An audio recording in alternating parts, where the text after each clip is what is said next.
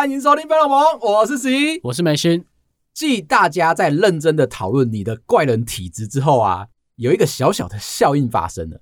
两个听众分别都来投稿，跟你分享一下，他们其实也遇到奇怪的大妈。第一个是说，他有一次去素食自助餐吃饭的时候啊，刚好遇到了一车的阿公阿妈，进香团的游览车开进来，而且哦，他们是一票就涌进来涌入。我们的这个听众呢，后面排着一个阿嬷，有一点肚子太饿，马上伸手出来要抢盘子跟夹子。人潮其实是有点多，有点挤。这个时候感觉到后面的阿嬷呢，疯狂的顶上来，很挤很挤的那一种。听众的前面还有两个人，根本就还没开始夹菜。忍了一阵子之后，我们的听众受不了，转头就跟这个阿嬷说：“你可以不要这样一直挤吗？到底有多饿？”这个阿嬷听到之后，我真的很饿。那那怎么办呢、啊？这个阿嬷听到之后，更小灯生气，就有点恼羞成怒的暴骂说：“就是跟他春秋被去提你啊！我就只不过是想要伸手过去拿东西而已。”他的意思说他没犯规吗？他没有，但是他用一个笑死的方式告诉这个听众说：“那他真的有笑吗？”还在那边看，对，那个阿嬷就噼里啪啦的一直用笑死、用糗喜来当做一个。语助词的方式，巴豆腰想要捏几下菜呢？啊，就给你弄起来，跟我什么关系？我只不过是肚子饿，想要夹一下菜而已，顶你一下而已，有什么关系？做人我们叫你当生，就做人不要那么小气。为什么人家碰你一下都不行？惊吓可以加英文的翻译吗？我最近有一点想要致力于吼开发一下台语的训练班，发觉我最近有经过我同意吗？我又补翻译进来了哎，因为那个阿嬷一直用笑死、用糗喜当成个语助词，最后我们的听众就转过来问他说：“你真的笑死了吗？” 他不赶快笑。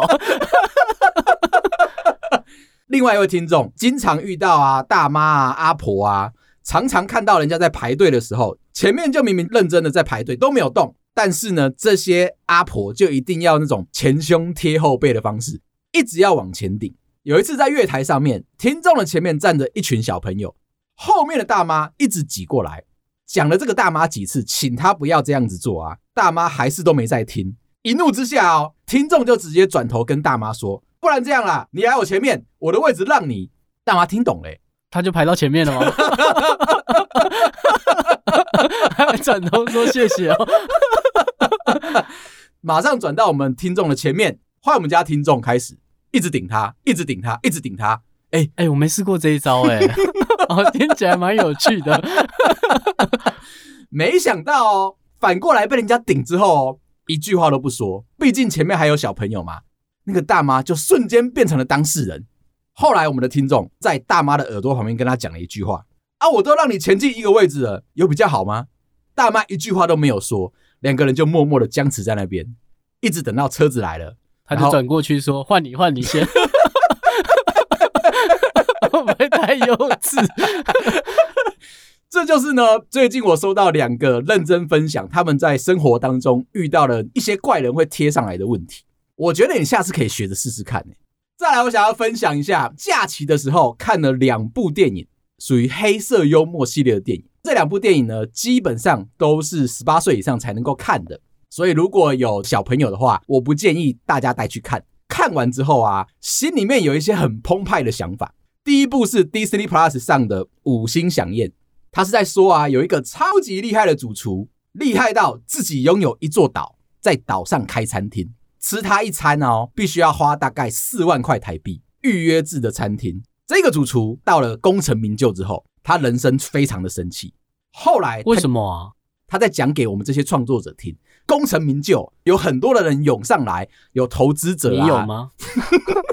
什么？我们这些创作者，我先讲在前面，最终想要告诉你的事情，讽刺说，当你的创作者失去了所谓的初心，忘记了你当初为什么做这件事情开心，太商业化吗？商业很多的东西进来之后啊，导致你这个人很快乐。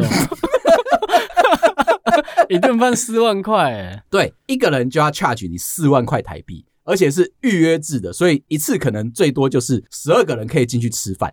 这个餐厅很厉害，在一个小岛上面，所有的食材都是自给自足的啊。如果你今天期望说你花了四万块，只吃到一些普通的料理，你可能会觉得很失望，对不对？即便这些食材都是很捞啊，就是现捞的，一定是吃得出来那个新鲜的味道。所以他就做了很多什么分子料理啊，什么一些意境上面的想法，让大家觉得吃他的东西就有价值。但是这个主厨非常的生气，挖了一票人，当初很讨厌的人。包含了当初写了一篇报道让他爆红的评论家，投资餐厅的这些天使投资人，最重要的主角其实是一个小小的主厨的迷，很喜欢吃他的东西，甚至把他的生平都巨细靡遗的记在脑里面的一个小粉丝。其实这部片要跟你讲的东西啊，不是这个主厨到底有多生气，他其实在点出一件事情：如果你今天是一个创作者，或者你今天是一个开餐厅的主厨，你很容易遇到会让你生气的事情。比如说，像常常会被评论左右，这个主厨为什么会爆红？就是因为有了一个美食评论家帮他写了一大篇的好话。爆红之后啊，瞬间就一大堆的人就会跟你讲说：“哎，怎么好像这个人没有你写的那么好吃，或者是给出来的那个感受啊，就跟评论家讲的不太一样。”这个时候，你就会打击到这个主厨的自信心。还有第二个，我觉得大家都会遇到，跟朋友一起开餐厅。当中有一些朋友是擦干股的，他只出钱，可是他告诉你说，这样就不是擦干股啊，他都出钱了。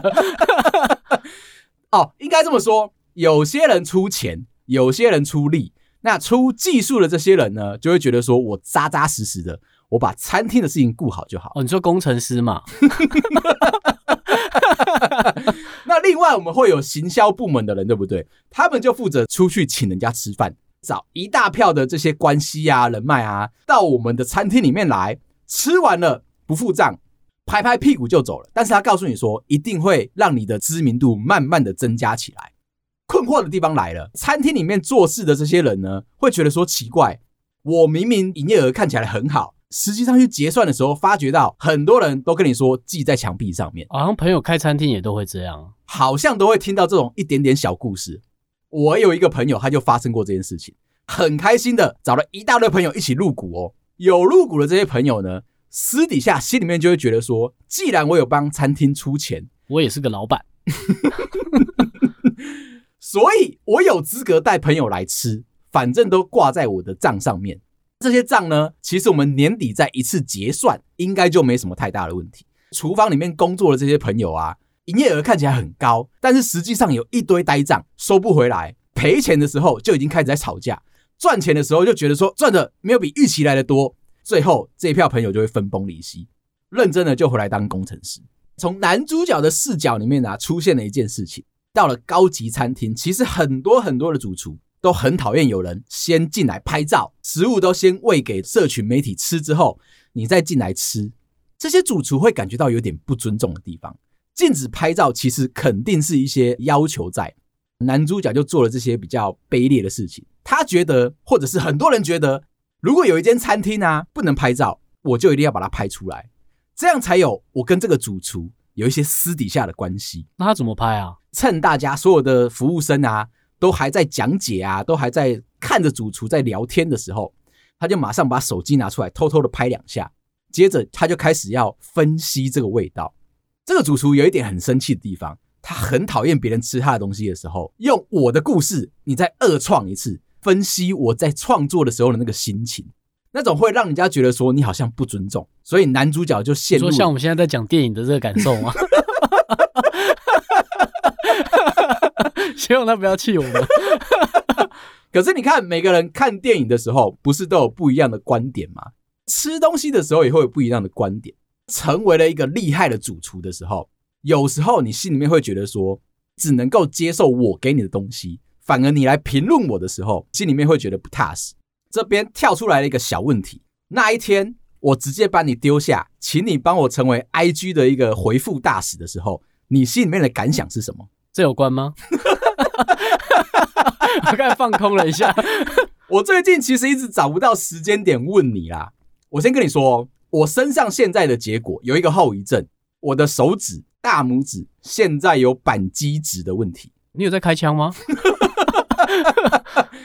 应该先说一件事情，IG 有个 bug，未读的讯息，它现在上线好像就只会跳二十个。看到是不是心安了一下？那天晚上十点，我想说就放给你去处理，开心的去睡觉了。睡了十二个小时，醒来打开 IG 一看，哎，只剩下二十个未读讯息，是不是忽然间觉得 partner 很可靠啊？我真的又觉得说，哇，以后说不定有机会，我常常可以叫眉心上来帮我回复这些问题。就一点进去，第一个问题出现了，我手机宕机耶，点进去啊，是不是回太多，他一直在跳。一直在刷新，对不对？就是那个未读讯息会啪啪啪啪啪啪一直弹出来，对不对？弹到最后，我的 IG 就荡掉了，连开了两三次。打开来之后，认真的去看了一下，发觉所有的未读讯息不是只有二十则，哎，大概有两三百则，这么多，需要刷一下，对不对？你知道为什么放弃了吗？不是刷一下而已，我刷到没有尽头，哎。这个时候其实是一大早的时间，走到我老婆的身边，跟她说：“对不起，今天可能要花半天到一天的时间，认真的回复掉眉心没有回到的讯息。”那你有觉得我帮到你吗？我觉得有。我们家阿辉啊，可能没有想到说会发生这件事情，因为其实我也没有想到哎。我那天要下线的时候，为什么惨了？你起来可能会干掉我。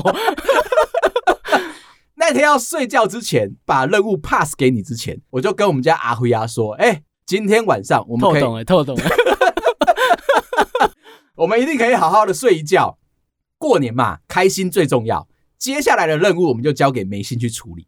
一早起来看到我打开手机哦，开始焦虑，开始皱眉头，然后我又转过来跟他很抱歉的说。”阿辉啊，今天我们有什么样的行程？你都先等等我，我把这些讯息回完之后，我们再来安排。欸，你真的很负责任呢。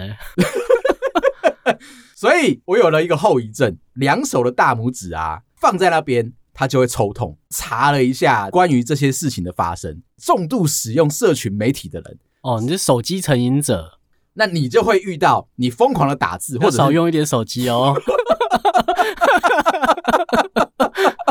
它是一个工作伤害，没有想到你的出现居然造成了这么多的轰动。可是我觉得很多人来聊天不是很好聊，欸，像有人问我世界上哪个国家不缺电哦，一早起来看到这个问题的时候，我心里面吓吓了一下，我心里面担心了一下，有人怕我呛他。初一晚上，你再给我问这个，而且我一看到的时候，我还先直觉想，哎、欸，那我 Google 一下好了。看了两分钟，说干初一我在看这个，是不是想吵架？不是，不是，不是。你要想到一件事情，大家想要跟你聊天，但是又怕你不好聊，势必一定要塞一个洞，做一个梗，来让你可以开展你的话题。哎、欸，有些人聊得蛮呛的、欸，嗯，就是比如说他一进来就讲说，哎、欸，你也会来聊天哦。可 以不要这么呛吗？这样我要怎么回啊？我觉得它是一个直接性的表现。一般男生啊，如果我们在聊天的时候，呃，比如说我们今天我开了一个 party 好了，有一个聚会，谁谁谁他都会带谁谁谁的朋友来啊。这个时候你虽然认识那个朋友，但是你觉得他不一定会出现嘛？出现到了你的会场的时候，你会跟他讲说：“你怎么会来哦？你也会来哦？会不会太凶？没有，就是有一种麻吉的感觉。平常就已经认识了，只是你每次约他不一定会出现，他都有别的事情要去做。这个时候出现在你的会场的时候，你就会突然间想要跟他说：“哎，没想到你也会来，好久不见，我想你想很久了。”这种心情。你要用这个态度观看所有要跟你聊天的人的那个感受，但还有一个很难的问题，其实有好几个人问我感情相关的问题，嗯，然后我会回的比较慢，就是因为他们的问题比较重要嘛，其实就是打的比较长。我要想一下，就有些问题都是男女生相关的嘛，他想听一看男生的回答是什么。啊，那我可能就用着那个男生的立场，我要先模拟我如果是在这个状况底下我会发生这件事情之后，我是什么样的想法，可能就五分钟了。我觉得你下次可以用，那我就找不到其他人要怎么回了，因为会洗掉，我都搞不清楚我的顺序，所以有些人放的比较下面，其实我不好意思，因为太久没看到了。不过没关系，因为隔天早上把所有的讯息都回完了，不是帮你擦屁股。我觉得很多问题你因为很少遇到，所以你没办法很认真的，就是当下就可以马上回复人家。我有看到人家在问说啊，我如果晕船了该怎么办啊？男生好像放我放很久都没有认真要回答啊，怎么办啊？或者是哎，对啊，这种问题都很难立刻可以回答他的。我觉得你要用另外一个角度，你应该先把故事的来龙去脉啊，先完整的了解，再问清楚是吗？之后搬到节目上面聊。你要聊天，如果你只是单纯有一个角度或者是一个看法的时候，你没办法讲到人家心里面去。那你有手机一直震，你还需要很认真的看手机的时候吗？哦，不然的话，我手为什么会出事？手机一直震，我想说好了好了，这样怎么看讯息啊？我这个假期啊，出去玩的时候，我的手一直在做一些复健的动作。我女儿跟我老婆，就是阿辉啊，他们看到我的手之后，她一直问我在干嘛。我就说：“你看到我的手，不是我的手，这是眉心带给我的后遗症。”但是我必须要说，那一天回完的讯息之后啊，感受到一件事情，在现实社会当中啊，其实你的那个红的程度远比我大过许多。为什么会这样想？大家都很期待要跟你聊天，应该是我比较少出现。我谦虚就到这边哦。你不要再逼我，很难聊，刚好就好了。大家其实是想要知道说，你这个人上线的话，聊天会不会有一些不一样的火花出来？因为其实你上线之后变得很友善吧？对，你人是亲切的。当然有很多抖 M 的朋友，他们会觉得说，你一上来，然后就问对方说：“哎，找我来干嘛？”我为什么要变这样？我收到大部分的感受都是。没想到眉心这个人会聊天、肯聊天，而且他其实很想要回答刚刚那个全世界最缺电的国家在哪里。够了，其实我记得我最后好像已读不回答，我想说这个留给你好了。最后的答案是缅甸，就是不需要有电的这个国家。哦，这是双关语是吗？啊，对，就是一个人。还好我没有回。初一我在那边回这个是干嘛？哎、欸，可是我要跟你讲。很多这些感情的问题啊，到最后跟他们深入的聊了之后，发觉到其实都只是一个观点的状况。陷入在那个感情的深渊里面的时候，你需要有一些比较客观的立场，才能够得到新的冲击跟想法。现在大家都会认为我们是某一些程度上面，或者是某一些方面的一些佼佼者。你说两性专家，你还记得这个称号？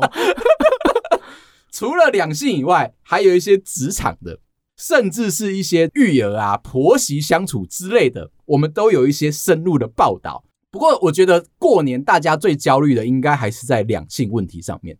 后来，我就跟这些晕船仔们在那边聊天的时候，我就说，可以先想着一件事情：如果你会晕船，你一定是感觉到对方没有要再跟你进一步的往下有新的关系嘛，才会自己觉得自己好像单方面的投入。得不到对方的呼应，这个时候你可以踩踩刹车，看你是要去玩刮刮乐啊，或是去大渡路啊，或者是去拜拜月老啊，这种是分心一下嘛，做你喜欢做的事情，而且做了会开心的，不要手机拿起来。那为什么不听我们节目啊？你会不会聊天啊？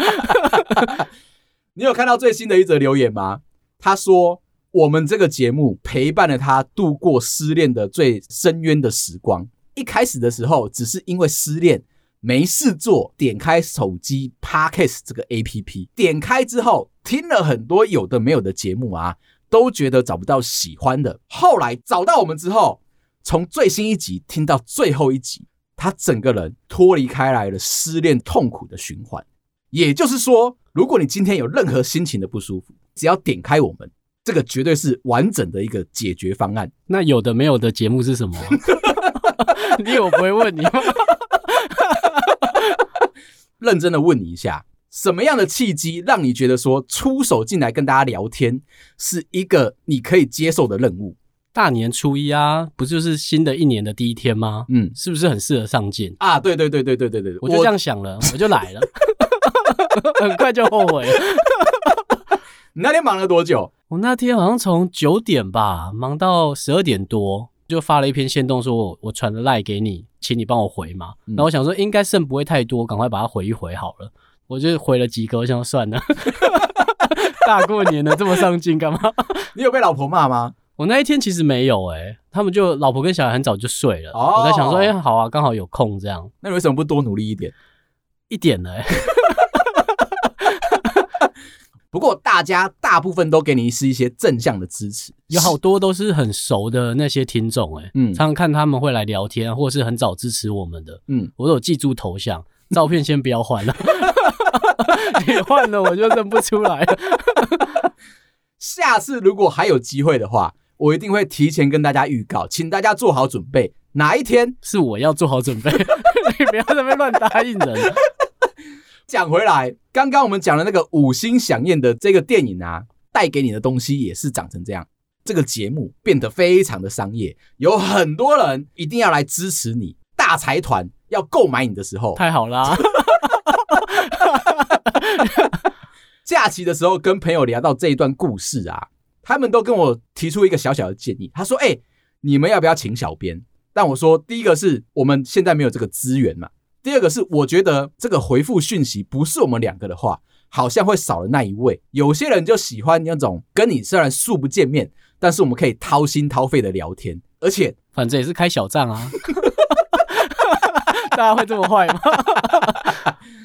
第二部电影我要聊的是《挚友梅根》，最近其实还蛮红的。叙述说有一个玩具工程师啊，不小心要去抚养他的一个侄女，因为某一个车祸的关系。父母就双亡了，这样子。可是因为这个工程师从来都没有养过小孩，不知道其实小孩对于长辈的那个依赖性很大。但是因为他很懂得 AI，很懂得做玩具，做出来了一个洋娃娃，里面给他了一套 AI 程式，负责照顾这个小女孩。只是没想到他的程式写的不够完整，所以那个 AI 啊，无限发展。到最后就是顾着小女孩，只要是会伤害到小女孩的这些人事物，他都要尽可能的保护起来。你认真的把它想，它其实就是鬼娃恰吉再加上魔鬼终结者这两个东西的洋娃娃版本。而我在看的时候啊，我突然间想到，过年的时候，其实我买了一个小玩具给我女儿，它是一个模拟养小鸡的一个玩具盒。那一只小鸡啊，它有不一样的感受。你把它放在手上的时候，或者放在盒子里面的时候，带出门，它就会一直小小声的啾啾叫。然后你要帮它洗澡，你要帮它喂饲料，你要帮它去清理它的厕所。你不同的这个做法啊，它都会表达出来不同的声音，感受出来说你这个主人是不是合格的。那为什么不养真的？听起来很真呢。养真的，你是不是就会造成说有没有能力可以养这个宠物啊？结婚的时候可以带过去啊。不是结婚要带一只鸡吗？抓老 gay 是不是？对啊。我女儿在玩它的时候，有那种很强烈的女主人的代入感，就会觉得说啊，她养这只鸡啊，然后把它照顾得很好。但是我在买的时候，因为其实我们是去餐厅吃饭，那一间餐厅又刚好开在百货公司玩具的那个楼层。所以他们其实已经规划好了，你只要一出来吃饭，一定要买一个玩具给小孩。刚好那个时候，我老妈也在旁边，她就告诉我女儿，真的是用一个很严厉的那个态度告诉我女儿说：“你既然不告偷贼，就是在跟我女儿说啊，她有一点点浪费钱。”第二句话就更伤人了。可是买的是你啊，她其实想要酸我，告诉我说这些产品、这些玩具啊，你其实上网买可以买到更便宜的。但是因为你今天是在百货公司嘛，所以你的那个折价一定就比较小。餐厅的楼层又故意开在玩具区，你势必一定出来就会被强迫消费。所以阿妈的意思是说啊，你们可以买，但是你可以上网找到，或者是去其他玩具店找到更便宜的。他又补了第二句话，他跟我女儿说：“你姐啊，都起别爸，各位起这家龟，就是你一个人都养活不了你自己了，你还想要养这只鸡？”其实我听得懂台语啊。你为什么要翻译啊？有些听众朋友听不懂。我妈妈讲完这句话之后啊，我那一天超级不好过。我女儿就在现场啊，痛哭失声，用力的哭，声嘶力竭的说，就想要买这个玩具。结果让我们家那一整天其实都不是过得特别的开心。哭之前买给她，还是哭之后买给她？我在她哭之前，已经让她自己去挑了这个玩具。后来我才知道，这个玩具其实最近在电视上面、幼幼台里面都会穿插这个广告，所以小朋友就觉得说一定要买。结账的时候，我妈溜出来对我女儿讲了这两句话之后，边结账，我女儿就那边爆哭。如果是你在那个状况底下，你觉得你是要买还是不要买？我会买啊，把我妈推下去啊。买个玩具也在那边念长辈啊，他总是很喜欢念你说不要太浪费钱，你不要太宠小孩。站在我现在的心态，我会觉得说，如果我小时候想要买那个玩具，一直都得不到，其实我会对我爸妈有一些比较怨怼的那个心态。可是其实这边哦带出来另外一个想法，叫做是安全毯的现象。你如果有看过史努比的话，它里面有一个小朋友，他每天都会拿着一个小毯子在那边走来走去，被抢走了，可能就会痛哭失声。我觉得我买那个玩具给我女儿啊，其实也是差不多的那个想法。走到哪里啊，都会带着这只小鸡，感觉就是他的妈妈。余文乐他有说哦，出差到了外地去啊，需要长时间的话，他也会带着自己的枕头跟，跟小鸡吗？这才不是我认识的余文乐。他也会带着自己的枕头跟自己的床单一起到他要下榻的饭店，觉得才有那个所谓的安全感。其实我小时候也有这个，呃，我们把它称为小毯毯啊。出生的时候，我妈就一直拿着这个毯子在照顾我。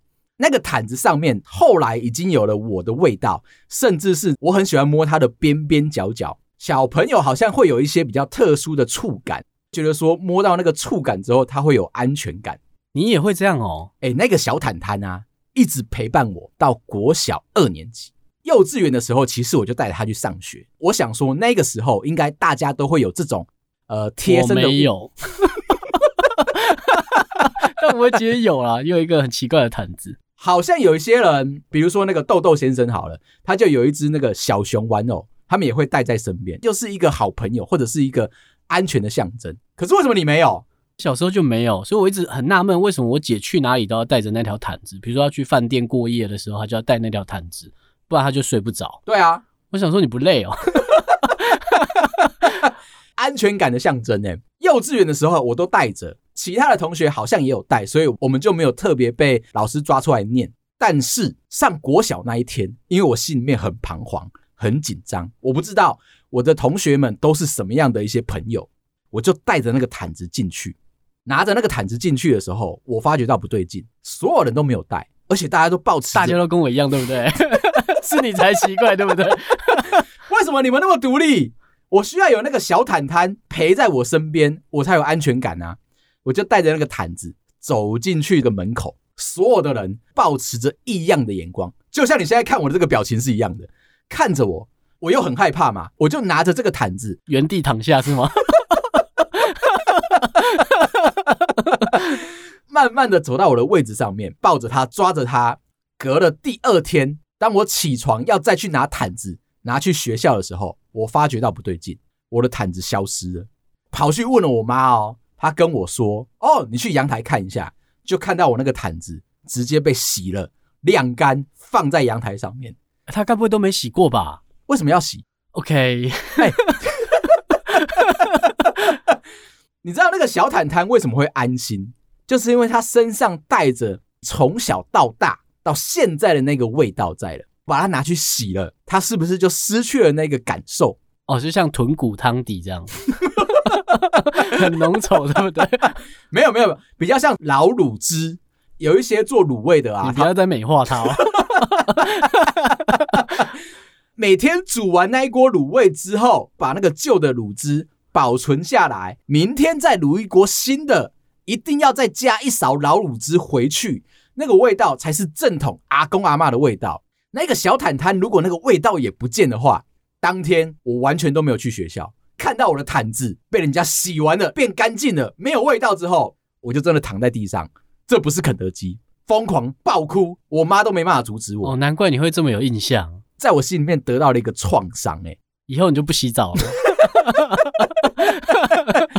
失去了一个很有安全感的感受。那个小毯毯比起我爸妈给我的印象来说，还要更有安全感。当他离开了我，那你爸妈真的蛮失败的。安 安全毯现象啊，带来了另外一个可能是父母亲在教养的时候的一个小小的感受。小孩小时候会有那种很容易失去爸妈的那个害怕的感觉，焦虑嘛。对啊，这个时候如果你有一个东西可以抚慰他的话，他就会替代那个形象上去。后来你就戒掉那条毯子了吗？记得我大概是国小二年级还三年级才慢慢的戒掉。而且你现在问我，你看你说戒掉，你就承认它是不好的吧？不是不是不是，我现在才想起来，我是戒掉它。很多的人啊，可能都有这些慰藉品，可是他一定需要有一个替代的方式，你才会觉得说你可以放弃它嘛。一定就是因为我国小二三年级之后，开始学会去喜欢别人，看到有一些比较重要的对象，值得我花心思去照顾的时候，即便对方可能不觉得或者不喜欢。他就可以慢慢的抛弃掉说，哎，我需要那个慰藉品的那个心情，所以你会一直去闻同学哦，一直闻有没有你的味道。我跟你讲，其实窒友梅根他就在讲这件事情。这个玩具工程师啊，做出这个洋娃娃之后啊，变成了子女的慰藉品，而且洋娃娃很聪明，他知道要用什么样的方式跟小朋友讨论，甚至是教育很多的这些生活规矩啊。爸妈会觉得很烦，比如说上厕所一定要去冲马桶，一定要去洗手，这些东西每天都要讲个两三次，爸妈会觉得厌烦。可是 AI 机器人不会，所以他们就慢慢的会成为那个小孩子的依赖品。只是后来那个 AI 就坏掉，才会叫他上厕所不冲水是吗？后来呢，其实是因为子女要去上学，遇到很多的人际关系的问题，像是你想要跟别人玩，但是别人不想跟你玩。AI 的机器人啊，觉得做这件事情不对，别人不跟我的主人玩，这件事情不对，然后他就开始去找别人麻烦。这些有的没有的事，这样不就像《玩具总动员》吗？哎，真的是那种感觉。它其实就是成人版的那个类型。很多我们以前看过的电影啊，都有这部电影的一些蛛丝马迹在啊。你把它改了一些角色或改一些故事之后，它会让你看起来不会那么恐怖，而且让你心里面。有一些比较深层的感受，就像我现在，虽然我已经放弃了我的小贝贝，但是我找到一个新的依赖的方式。只要一心情不好，我就会跑到各大家的百货公司的顶楼停车场，把我的车子停在那边，疯狂大声的唱歌。现在耶，现在啊，很多时候吼，你在生活上要找十一的时候，就到百货的停车场吗？不敢在这种地下的。我一定要在顶楼才有那个空旷，而且你唱出去的歌声啊，会自带回音、自带 echo。旁边的人即便看到你一个人坐在那边唱歌，都会走快一点吧？他也不敢靠近你，知道你可能是心情不好，或者是你是一个很有底子的歌唱的这个实力，所以你需要在某一个地方练唱，把角色换在高速公路上面，车速太快了，是不是没办法听到这个人的歌声？哦，你可能没办法专心唱歌是吗？啊，对对对对对，把这个角色放到了北海岸某一个悬崖边的话，你会觉得这个人怪怪的。我就只是在某一些百货公司的正顶楼，对，这样唱凭什么？我也不觉得怪。好了，今天聊到这，如果你喜欢我们的话，麻烦到各大收听平台帮我们五星点赞、订阅、留言、加分享。有空也可以来 IG 找我们聊天。感谢你，拜拜，拜拜。